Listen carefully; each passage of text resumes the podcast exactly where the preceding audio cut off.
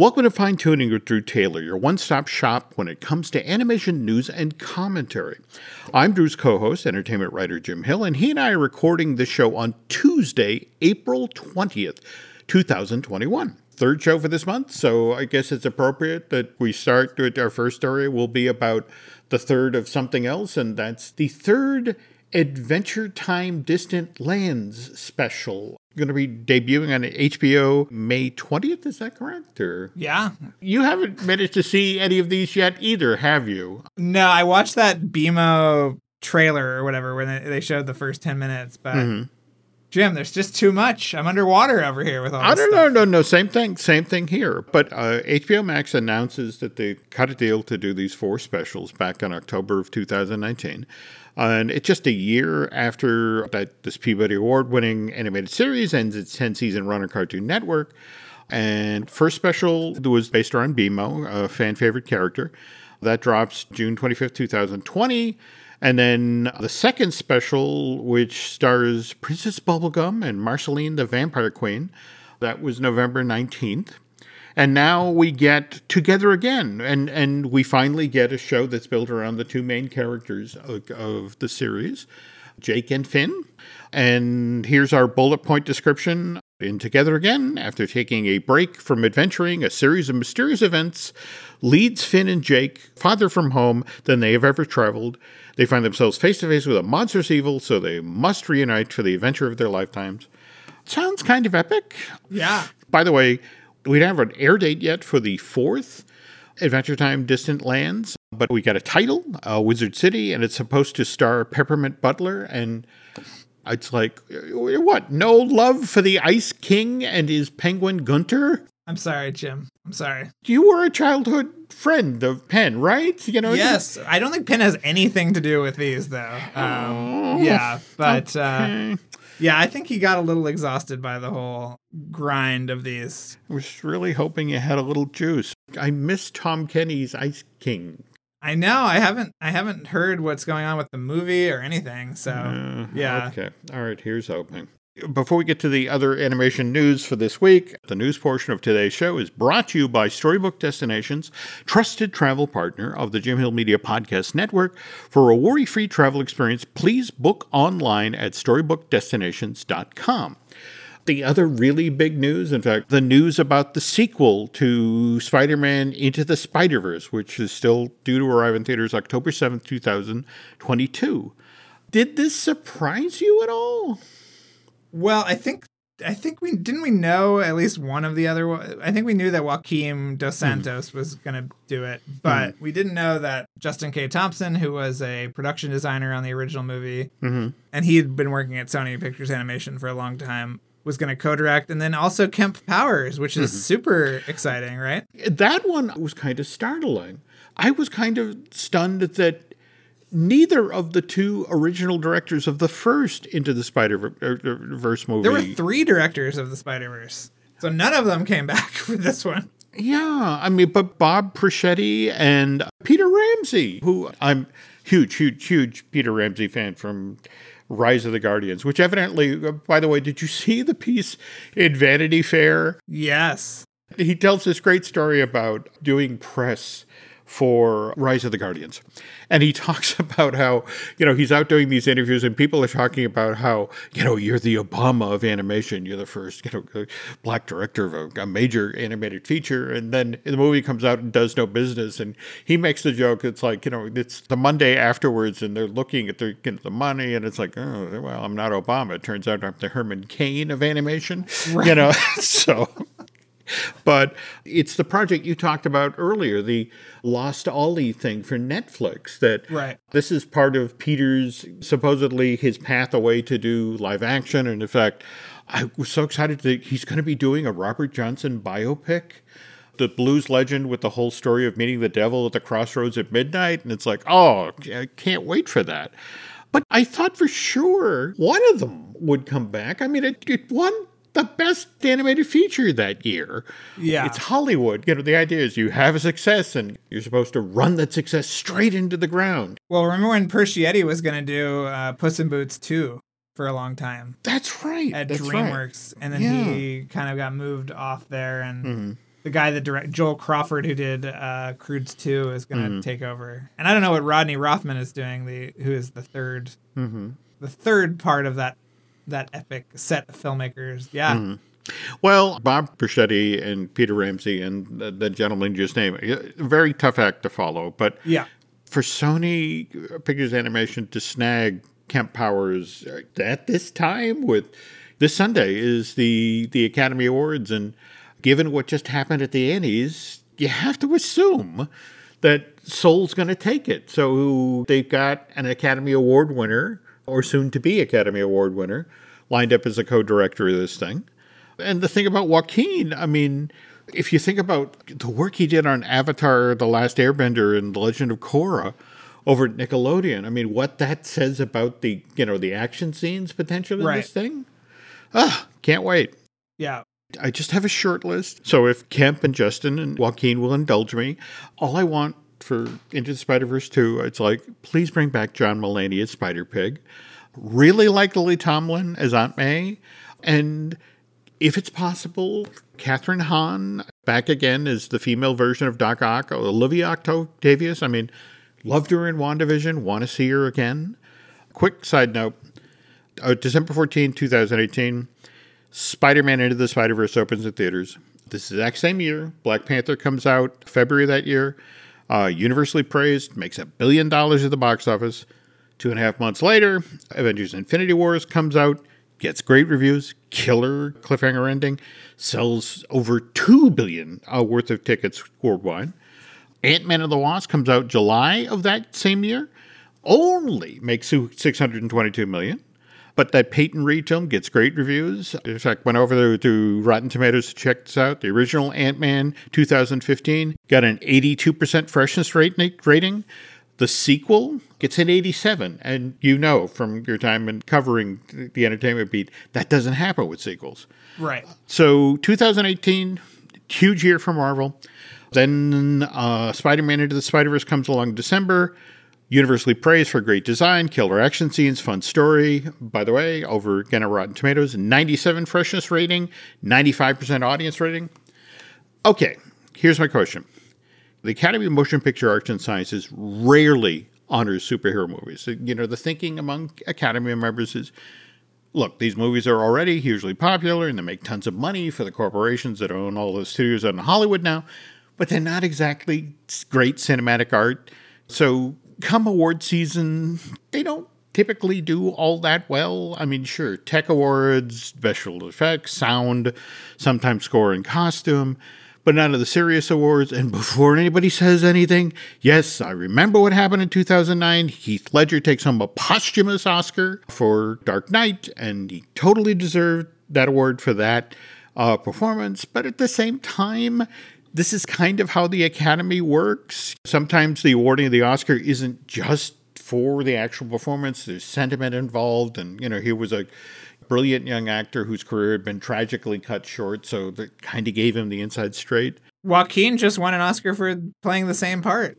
You know, he was the Joker a couple years ago and won See- the Oscar. See, that's the thing, okay? But it, uh, getting back to uh, Spider Man Into the Spider Verse, it's February 2019. Did the enormous success of Black Panther, Avengers, Infinity Wars, and to a lesser extent Ant Man plow the road for Spider Man Into the Spider Verse's Oscar win? Or do you think the Sony Picture Animation, you know, which, which by the way was produced in association with Columbia Pictures and Marvel Studios? I need to say that, or certain people get mad at Drew and I. You got to give credit where credit is due. Did it win all on its own? I mean, the 91st Academy Awards were kind of weird. That was the year that Black Panther actually scored a Best Picture nomination but lost the Green Book. But true to form, Black Panther then goes on to take home Oscars for Best Score, Best Production Design, and Best Costume.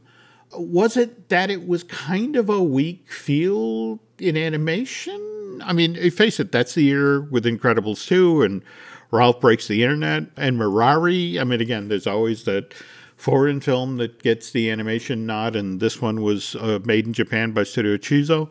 Honestly, when I was looking at the list that year, I thought that Spider Man Into the Spider Verse, the only serious competition was Isle of Dogs, and that was largely because it was a Wes Anderson stop motion. And right. there were a lot of folks that felt bad that the fabulous Mr. Fox, you know, when it was nominated back in 2010, it didn't win, and that maybe the Academy would try to make it up to Wes. But what do you think? I mean, what happened here? Well, yeah, I mean, I think that you're right that it, it, it definitely all those other movies kind of set it up to to win, but that movie is hmm. such mm. a amazing artistic tour de force, and I think it was something that um, nobody expected to be such a hit, and I can only imagine the older Academy voters who were forced to watch that movie again and again by their children who said, "Can we put the screener back in uh, okay. one more time?" You know, yeah. so it's too much of a work of art, I think, to completely ignore, even if it does have the Spider Man title on it. It has such a distinct look and it's so well written. And that year, it was the standout animated film. And in a weird sort of way, I genuinely kind of felt bad for Brad Bird, who I never got the sense that Incredibles 2 was a passion project. In fact, do you, do you remember the interviews he, he did for Incredibles 2, where he talked about when they were starting on the project and the fact that there had now been all of these Marvel movies. What was the analogy he used? It was like a, a football field that yes. had been played on a lot. There wasn't a lot of fresh grass, and it was like, you know, how do I make this this field look good again? Have you watched Incredibles 2 again? No, I would like to. I've sort of been getting that itch to watch it again. But, you know, I think it's a beautiful looking movie. I think it's amazing how little new territory it really goes into. Yeah. Though. You know, yeah. they kind of bend over backwards to put the family right back to where they started in the in the last movie by kind of recriminalizing mm-hmm. the superheroes where mm-hmm. they it seemed like they were actually being embraced by the end of the first movie and yeah. the fact that the only real twist is what if Mrs. Incredible got mm. the call to action instead of Mr. Incredible? I don't know. I just expected something a little bit more imaginative from the team. There were some genuinely funny set pieces and that sort of thing, but to have Bob at home taking care of the baby just a little tried and true sitcom me. Yes. Eh. So, okay, talk to me about how you you tripped onto this Horton Hears a Who thing. I mean, it was from Twitter, mm-hmm. and apparently in some other countries, they're showing Horton Hears a Who on the Disney Channel, and mm-hmm. I'm assuming on Disney Plus, mm-hmm. without the Blue Sky Studios logo in front of the movie. Mm-hmm. So it cuts just from the 20th Century Fox logo to the title card. Just to source this properly, folks, that someone called Bumpy Gaming posted this clip on April 19th. And Don't besmirch the good name of Bumpy Gaming. I'm, I'm just crediting the man with his discovery, or the woman for that matter. Uh, anyway, it does appear to show the opening of this Blue Sky film from March of 2008. It goes straight from the classic 20th Century Fox logo to a title card that reads 20th Century Fox Animation Presents with no mention of Blue Sky.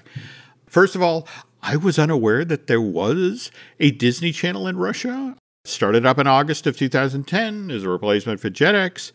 But I then went over to YouTube and watched one of the original trailers for Horton Hears a Who. And it doesn't show Blue Sky Studios either, or at least not. Oh, interesting. Not till the end. Okay. At the end, they get one of those credit card, you know, uh, things that you see, you know, where they will quickly list all of, you know, the, the name talent and the, the above the line folks. But anchored, you know, at the very bottom of this graphic, to the left is the Blue Sky logo, but okay. to the right, and the, the exact same size, as the Blue Sky logo is the 20th Century Fox logo. I apologize, folks, for hey, here's a controversy, but we don't know if it's true. But it's just one of these things where I, I we honestly need to do a little bit more research to actually look at the original Horton Here's Who from March of 2008 to see if maybe this is how Fox did it back then.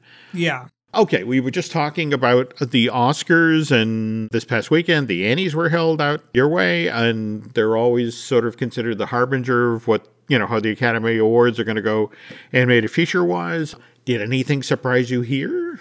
Well, no. I mean, a lot of the people are claiming that Soul swept it, but Hmm. it really it edged out Wolfwalkers, but not in a huge way. And Soul won Best Feature. Wolfwalkers won Best Indie Feature, which you know, again, a movie made for Apple TV being an indie feature. Okay, whatever.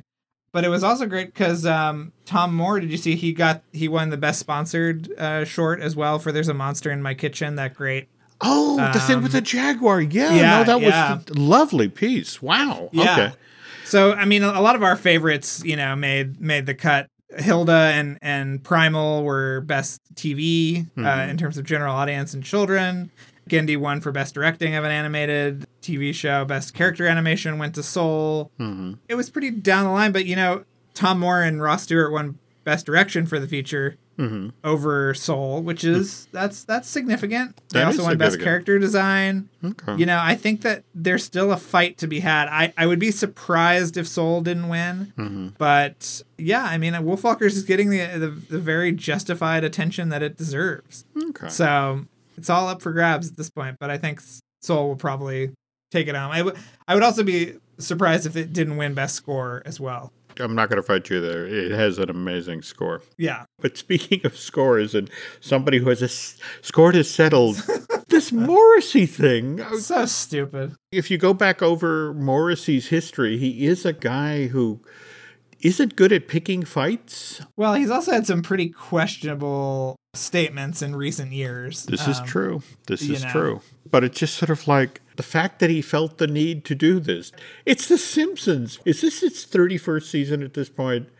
ye- 31st or 32nd, yeah. I can't tell you the last time I watched The Simpsons in real time. Well, you should you should check this one out, Jim. You know, Benedict Cumberbatch is playing the Morrissey. I heard character, that. I heard that. Yes. Bret McKenzie Mm-hmm. from Flight of the Conchords and the Muppets movie, the more recent Muppets movies, did the songs Mm-hmm. for this episode.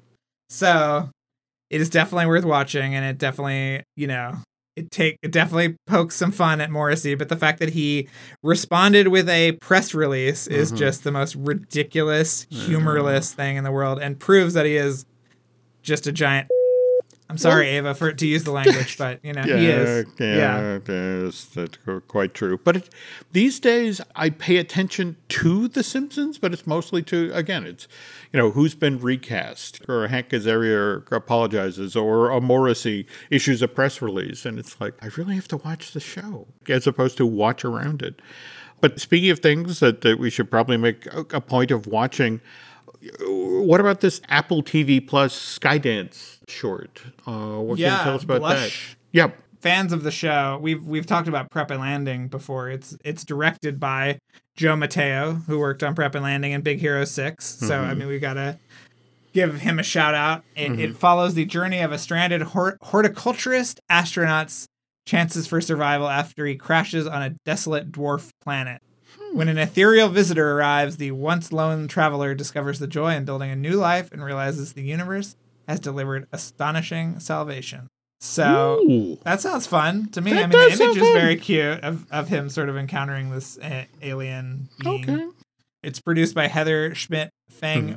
Yanao, who worked on Toy Story and the Cars trilogy, hmm and is, of course, executive produced by everybody's favorite hugger, John Lasseter. So, yeah, obviously, you know, we'll see. All right. And before we, we, we close out the news section here, we, we had the Love and Robot Season 2 trailer drop. And, and what's our take on that?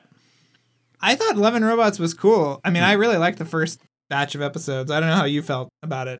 What I think this one will benefit from is that Jennifer Yuh Nelson, who worked on the two latter Kung Fu Mhm. Panda movies, Mhm. for a while she was the most successful female director in the history of cinema, is executive producing and directing mm-hmm. one of the episodes. So mm-hmm. I hope that it the kind of like lad mag feel mm-hmm. of the first one, like ooh, animated boobies will be less pronounced this season. But Yeah. there's two by Blur Studios. One is mm. directed by Tim Miller. I'm really excited. I saw another one. There's a another short this this year based on a Joe R. Lansdale story, who's one of my favorite Texas writers, and um, yeah, I think it looks fun. I mean, I like that it's a different. It's different, you know. It's not. It's not singing and dancing and lollipops. Always like to encourage animations that are bumping out the borders. And when we get back, we're going to talk about an animation studio that really did try to bump out the borders, but not in an entirely successful way. Last show, and I did a feature piece about DreamWorks Animation's aborted feature, Tusker, as well as what was supposed to be Digital Domain's first full length animated feature, The Legend of Tembo.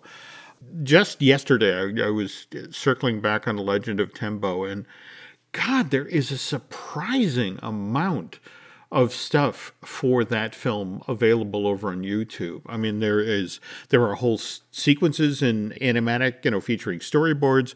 There's animation tests with the walk cycles and concept art, and the more you look at it, the more in depth you get into this. It, you just you get a sense of what a loss it is that on the very first day when they were just a month out from getting yeah. started, the financial guys pulled the plug and locked the doors. And looks like there could have legitimately been a great film there. But do you want to talk about what, what popped up online this week?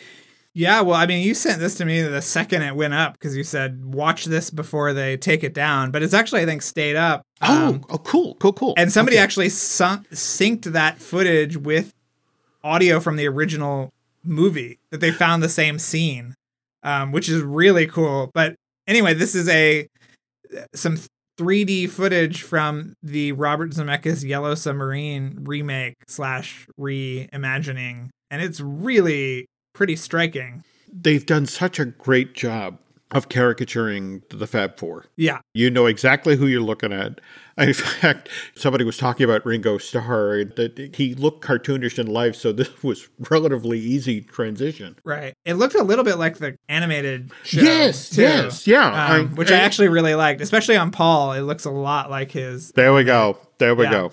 This was supposed to be the 3D remake of the 1968 hand drawn version of Yellow Submarine you were talking about how really this film happened in a, in a large way because of Dick Cook, right? Or was yeah, going to happen. I mean, yeah, it was announced at the first D23 in September 2009 by Dick Cook, who was a executive who really took chances mm-hmm. and who was really embracing a lot of talent at this time. He was the one who spearheaded the Guillermo del Toro Haunted Mansion movie that has still yet to see the light of day. He brought Gore Verbinski back to the studio for Lone Ranger. Mm-hmm. You know, he was really doing some things that were really talent forward. And mm-hmm. remember at the time that when Dick Cook left, Johnny Depp almost left the company. Yep. He said that Dick Cook was his mm-hmm. guy. Mm-hmm. And so that shows you how kind of in tune he was with talent. But yeah, I mean, getting Zemeckis, who hadn't made a movie for Disney since mm-hmm. Who Framed Roger Rabbit in 1988, that's a huge. No, huge. that was a huge get. And to be able to make the deal with Apple, I remember talking with people at Disney at the time, and they were the folks, particularly at the Disney Music Group, were just losing their minds. You know, the notion that we'll have a soundtrack album that features original Beatles music. And it just, you know, yes, they were going to have to split the money with Apple, but this was going to be huge. And this was this plan about we're going to open this movie in London in the summer of 2012, which just happens to be when the Summer Olympics are happening in London. And the entire world will be focused there. We'll hold our premiere of this film there, and we'll have to make room for the piles of money. And and of course, it all comes crashing down. May of 2010, Disney shuts down ImageMovers and Image Move, Movers Digital, the studio that was going to make Yellow Submarine. And that was supposedly because of the underperformance of Disney's A Christmas Carol, which at the first D23 Expo, they were pushing that one hard too. And then March of 2011, Disney winds up abandoning Yellow Submarine entirely, and that's largely in the background of how badly Mars Needs Mom did. In fact, Disney announces they're abandoning Yellow Submarine on March 14, 2011, Drew. Mars Needs Mom opened on Friday, March 11th. You know, so, so three days later, bang, dead. As somebody who's been covering the entertainment industry for several decades now, uh, let me flat out ask you do you think ImageMovers Digital would still be around if they had picked better projects? Well, I'm sure on paper both of these things seemed fine. Mhm. I mean, the problem with Mars Needs Moms was that Zemeckis didn't direct it, Hmm. and it had huge Hmm. post production issues. There were character redesigns at the last minute. Seth Green was the voice of the kid Yes, for a long yes, time. Do you yeah. remember that? Yep. Yeah. Mhm. I, I think Christmas Carol is actually pretty good. My problem with Christmas Carol is that third act. They had all of these action scenes. It, you know, Yeah. it's clear at that moment that Zemeckis doesn't trust the source material. It's like it's Charles Dickens' Christmas Carol. It's the most produced. I think only Robin Hood. There've only been more versions of Robin Hood produced, and again, in both cases, it's largely because the book is in public domain, and it's a holiday thing. And in fact, that's the thing that that I find fascinating about the whole ImageMovers uh, thing. Is the first thing that really puts them on the map is is Polar Express, the film based on the Chris Van El's best-selling picture book, and you know, performance capture. Tom Hanks in multiple roles. This is a guy who clearly, you know, if you come to him with a with a technology or a film that has challenges, he gets on board. I mean, we think about Yeah. it. The famous story about how he said yes to Toy Story back in the early 90s, where as Billy Crystal, you know, when they showed him the original test with Lunar Larry, where they'd taken that scene from when Harry met Sally. In fact, Yep. if you go online, there is the test for Lunar Larry. And do you know the scene in When Harry Met Sally where it's Bruno Kirby and, and Carrie Fisher's are, are moving into an apartment and they're arguing about a wagon wheel coffee table? Yes. And Billy Crystal goes off on this amazing rant. And the thing is, that's what they chose to animate. It's Lunar Larry doing, you know, Billy Crystal's voice uh, with performing as Lunar Larry doing the wagon wheel coffee table rant. And what's funny is once you know that, the fact that when the camera pulls back, Lunar Larry is walking out from under a wagon wheel coffee table, it's like, oh, well, there we go. Well, then they animate uh, Tom Hanks yelling at the dog from. Yes, yes, yes, they did from Turner and Hooch. Not Yeah. the car, not the car. By the way, I've got a friend who there's a test for Hopper when they were trying to get Al Pacino to do Hopper, and evidently that there's a piece of animation that was done to I want to say it's it's a clip out of Carlito's Way. I've been chasing that forever. But again, the, the stuff that Pixar just will never let out, but folks can put together after the fact. But Polar Express comes out November of 2004. It costs 165 million to make. Only makes 286 in ticket sales worldwide, but it recovers its cost and eventually becomes a holiday perennial. But then, you know, we were talking about the whole thing about uh, strange choices. You know, so the, the follow up to this then is Monster House, which is a movie that celebrates Halloween, which it's Sony that we, we just Yes, Sony Oh, released it. Yep. Okay, Sony in its wisdom sends it out into theaters. Halloween film in July of 2006. Right. So that's Hocus Pocus all over again. I mean, remember how when that was initially released to theaters, this now Halloween beloved classic was released in July. But that cost 75 million to make, only makes sells 141 worth of tickets and it's 1 month after Monster House opens in theaters that Disney's poaching Robert Zemeckis that they're going to cut a deal to, you know, and, and they're particularly interested in doing something with ImageMovers. And I have to assume, once again, as you were just saying, this is Dick Cook. Could they have already been looking at Beowulf and think, "Oof, we need to line up a deal for after this because this isn't going to work? I don't. I mean, remember Beowulf had a lot of heat around it. It has a had an Angelina Jolie. I remember there was a pretty robust uh, consumer products tie-in. There were action figures. Nobody thought this was going to be bad. You know, co-written by the by Neil Gaiman, right? Like, come on. I get that. I get that. But you are making a movie based on the book that everyone gets assigned in English class, but they don't ever actually read. This must be the most cliff noted book in the history of man. And the fact that, you know, finally the movie, you know, a movie based on that book that you never wanted to read in English class.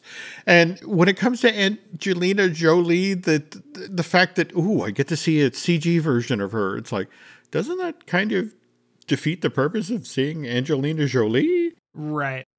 I love the story he told because it was the first time he had worked with Crispin Glover since Back to the Future, which Oh. resulted the sequels resulted in a famous multi-million dollar lawsuit when they used the prosthetics they they had made for Crispin Glover in the first film on different actors in 2 and 3. Yep. So they they had buried the hatchet and he said, "You know what? I didn't have to worry Mhm. about stuff like him missing his mark or coming in too late or anything because we were just capturing it in performance capture. Mhm. He could be as crazy as he wanted. So it was actually the perfect kind of marriage there, which I thought was kind of funny.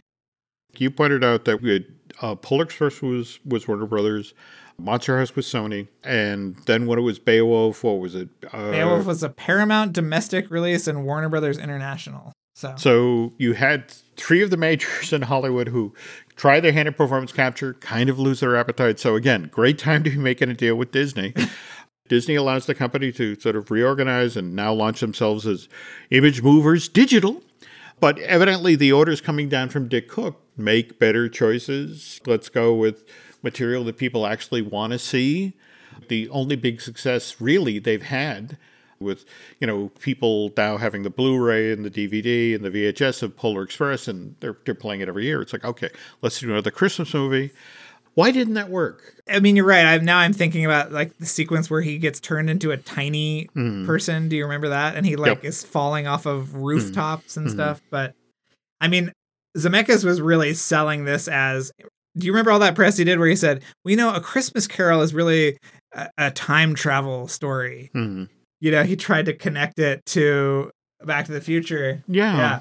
So there are scenes that actually masterful scenes in this movie. Like the opening where you do this amazing flyover then fly through the streets of london and you watch the city getting ready for christmas you know and the rich and the poor and that's beautifully done. And at the same time there's a moment in this movie that haunts me to this day. Third act you're back at the cratchits Bob Cratchit comes back. He's just been to the grave of Tiny Tim, and he's he's talking with his family and trying to cheer them up. But but Scrooge and the figure of death are sort of lurking in the stairs, and and Cratchit goes to go walk upstairs, and he comes up out of the shadow, and he's been talking to his wife and his children, and you know just you know it, it'll be fine, and just comes up in the light and the sheer heartbreak on the face that you know this man is crushed. He's lost his son. And it's like i've never seen that moment ever done in a christmas carol. And it just it just nails home the raw emotion of the moment. And it just pivot to uh, jim carrey's you know cg version of scrooge at that point. And you just sort of realize you know you see the breakthrough. And it's a, again it's not that it's a bad movie, but it just was it a really you know again we have twelve hundred versions of Christmas Carol. Did we really need another one? right. So we get that one, and Zemeckis supposedly wanted to show Disney because they were nice enough to help reorganize ImageMovers Digital. Disney, I guess, had requ- already acquired the rights to Berkeley Breathed's uh, Mars Needs Mom. A picture book came out in 2007. And so it was a notion of, look, let me show you I'm a team player. So you've acquired this picture book. I'll make the movie about this, and we'll make this the affordable movie after Christmas Carol. But then, in this exact same window of time, you have Apple really wanting to do more with uh, the Beatles' music catalog, which, again, remember quite famously, Michael Jackson acquired, making That's right. Paul McCartney very unhappy. So this is in the same window of time we see the Beatles get Guitar Hero. Uh, you know, in fact, you know that comes out in September 2009. You know, the same month as the D23 thing. And previous to that, we'd had the Cirque du Soleil show, Love, at the Mirage in Las Vegas. The thinking was that it's like, oh my God, we're going to get Disney and the Beatles and Robert Zemeckis, you know, all together, and we have this. I, I'm not going to say Yellow Submarine is a genuinely beloved film, but people have a lot of fondness for it. I really like it a lot. It actually has one of my favorite moments. The Blue Meanies have been defeated. And it's the head of the Blue Meanies. "Well, What are we going to do now? We're, know, what are we going to do? And the, his little assistant wearing the Mickey Mouse ears sort of runs up to, well, there's always Argentina. I, I- I love the Nazi joke. You know, just sort of to slide that Right. in there. But what's cool about this is you've actually gotten to talk with somebody who worked on this. Yeah. Can you you talk about your conversation with Doug Chiang? Yeah, well, I mean, Doug is a genius. He is, you know, oversees all of Lucasfilm stuff right now. I think he's an executive at the company, but I was talking to him for either Rebels or some Star Force Awakens or whatever. But I had to say, like, you know, tell me about Yellow Submarine. And he said, oh, it was just going to be amazing. Like the work that we had done there was really groundbreaking. And it was going to be the movie that kind of, that broke mocap through to a kind of wider popular mm-hmm.